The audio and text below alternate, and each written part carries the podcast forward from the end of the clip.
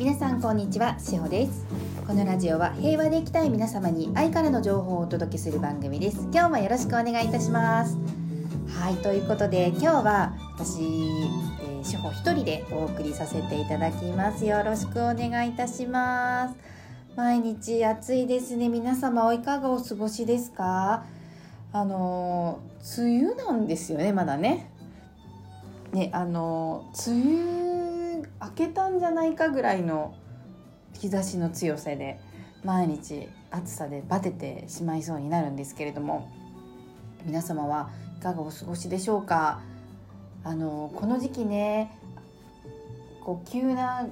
気温の変化がね気温というかそうですねあの建物の中は涼しいし外は暑いしって言って体調崩しやすい方多いと思うんですよね。その原因としてはやっぱり自律神経のバランスっていうのがどうしても崩れてしまうのであの体温調節がうまくできなかったりですとか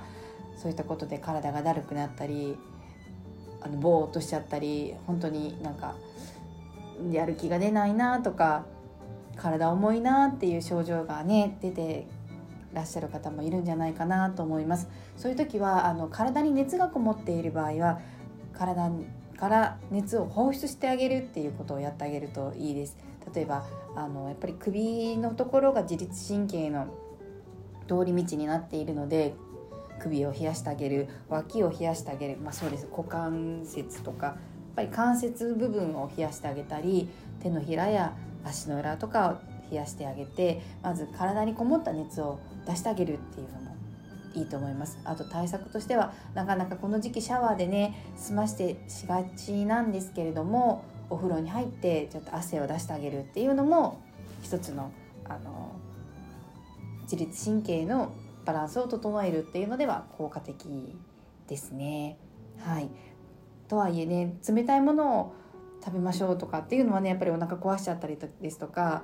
体はね冷やすのは良くないのでなるべくこの時期でもあんまりね冷たすぎるものを取らないように気をつけてはいただきたいなと思います。はい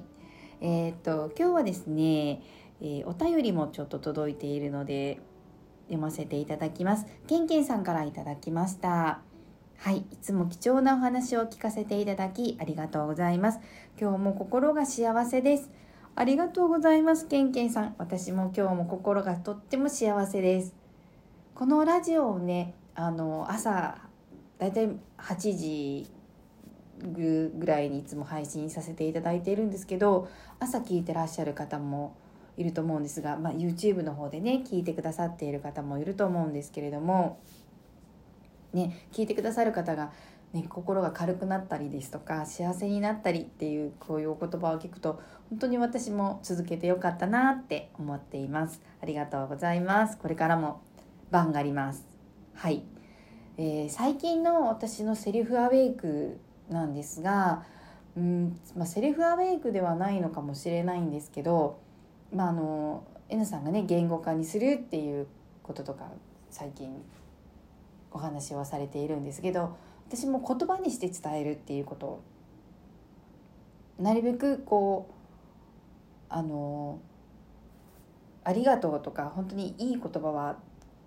口に出す言葉に出して伝えるっていうことをやっています。あのでもこの前ここのラジオでもお話ししてる感謝道っていうのがあるんですけどあごめんなさいえ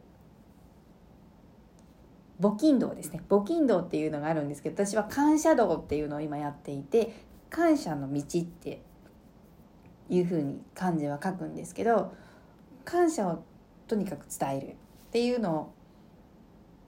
やっていこうかなっていうのでこれはもうずっとやってるんですけど特にまた最近は始めています。なんでかっていうと特に家族に対してはそういった「ありがとう」とか「嬉しいよ」「楽しいね」とかそんなにこう夫にも言わなかったりしてるんですよね日常。なのでうん。あのこの前ですねテレビを見ていてもう誰もが知っている国民的アイドル S さん S 部ですね、えーと、そこのアイドルグループでいた K さんがテレビに出てたんですけど女性のこう出演者の中で男性一人で出ていてでみんなかっこいいとかキャーとかって言ってたんですけどだから彼あんまり嬉しそうじゃなかったんですよね。まあ、言われ慣れているっていうのもあるのかもしれないんですけど、まあ、なんだろう、まあ、キャラクター的にもあってクールに装ってたのかもしれないんですがそうみんながキャーって言っても彼はあんまり嬉しそうじゃなかったんでなんで嬉しそうじゃないのかなって思った時にあっななんだか分かんないんですけど彼は家族に素敵って言われる方がきっと嬉しいんだなってなんとなく思ったんですね。でなるほどということは私も夫にたくさん褒めてあげようって思ったんです。あのきっとそういった面では夫はあの会社でも素敵ねとか言われることはないと思うのでこれは私が言ってあげなければいけないのじゃないのかなって勝手に思ってしまって私もあのそのテレビを終わった後夫に「いつもありがとうねなんか言いたいから言うね素敵だね」とか言うと気持ち悪いっていうふうに「どうしたの?」とか言われたんですけど言葉に出してそうやって相手に伝えるっていうのは本当にあの気持ち悪いって言われても表現として私が今表現したい。で感謝をちゃんと伝えるっていうのをやっぱり大事にしていきたいなって思いました。あと私の家ではまあ何度もここでもお話してるんですけれども認知症の姑の天使ちゃんになるんですがもう朝やったこととかも夜は覚えてなかったりとかするのも当たり前のことなんですけどだからこそあのその場その場でじゃないともう記憶がないので本当にありがとうありがとうありがとうっていうのはしつこく言うようにしています。特に感謝の気持ちはやっぱり忘れてしまうんですがやっぱりねそれは寂しいなっていうのもあってしょうがないことなんですけどありがとうって何かね洗い物でも家事でも何かしてもらったら必ずありがとうっていうふうに伝えるようにしています。忘れるから言うの忘れあの言わないでおこうとかは言うのではなくて私の心として私の宇宙がやっぱりその方が綺麗だなとか落ち着くなっていうふうに思うので特にあのー、何度も何度もですね普通の人だったら1回しか言わないところを、えー、天使の場合は「ありがとう」を過剰に言うようにしています。はいまあ、彼女は彼女で「ありがとう」を言うのを忘れるので何度も「ありがとう」っていうのをくれるんですね私に。それはそれでもう聞いたよって言うんですけどうん、あのいただきますとありがとうっていうのは何度も言われたりします面白いですよねなんかだんだんそうやって人間って記憶が薄れてはいくんですけど大事な言葉っていうのはこの挨拶の言葉っていうのを忘れないんだなっていうのは思います。うん。不思議なもので。そこはちゃんと忘れずにちゃんと脳に残ってるんですよね。はい。ということで今日は私のお話になりましたが皆さんはどんな感謝道をされているのか聞かせていただけたら嬉しいです。はい、えー、ちょっとね私の後残りの時間お知らせをさせていただきたいんですが、えー、今月7月の23日の日曜日にまたあの小顔のセルフケアレッスンを開催させていただきます6月の11日に、えー、先月開催して、えー、8名の方ご来店くださってご参加くださって一緒に小顔のセルフケアをさせていただきました。すごくね楽しくてみんなで和気あいあいとさせていただいて私のね施術ってあの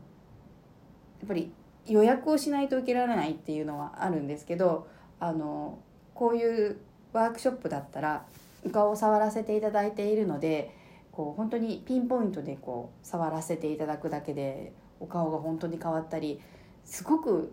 あの痛いっておっしゃる方も何人もいたんですけど確かに痛いんですがそれは普段使ってないところの筋肉を触ったりとかするのでどうしても痛みはあるんですね。ですけど終わった後のスッキリ感っていうのがたまらなく気持ちがいいのでここはちょっと味わっていただかないと分かんないところだと思うのでご自身でねあのやっていただくのも一度私のこのポイントっていうところを体感していただくとご自身でもお家に帰ってあこんな風にやってたよなっていうので思い出して続けてくださってる方も何人もいらっしゃるので、えー、たくさんの方に元気になっていただきたい笑顔になっていただきたいっていう私のメソッドです。それをあの7月の23日お伝えさせていただくのでもしあのお時間ある方是非ご参加いただけたらと思います。お土産もついてまして私はあの小顔のマッサージクリームをオリジナルで作ってるんですけれどもそちらの方をねお持ち帰りいただけるようにちっちゃな容器に入れて、えー、お土産をお渡ししていますのでこちらもねあのお家で使えるように。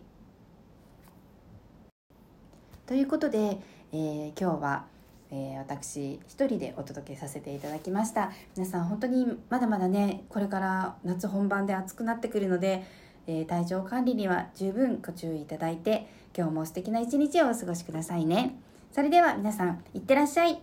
いつもありがとうございます。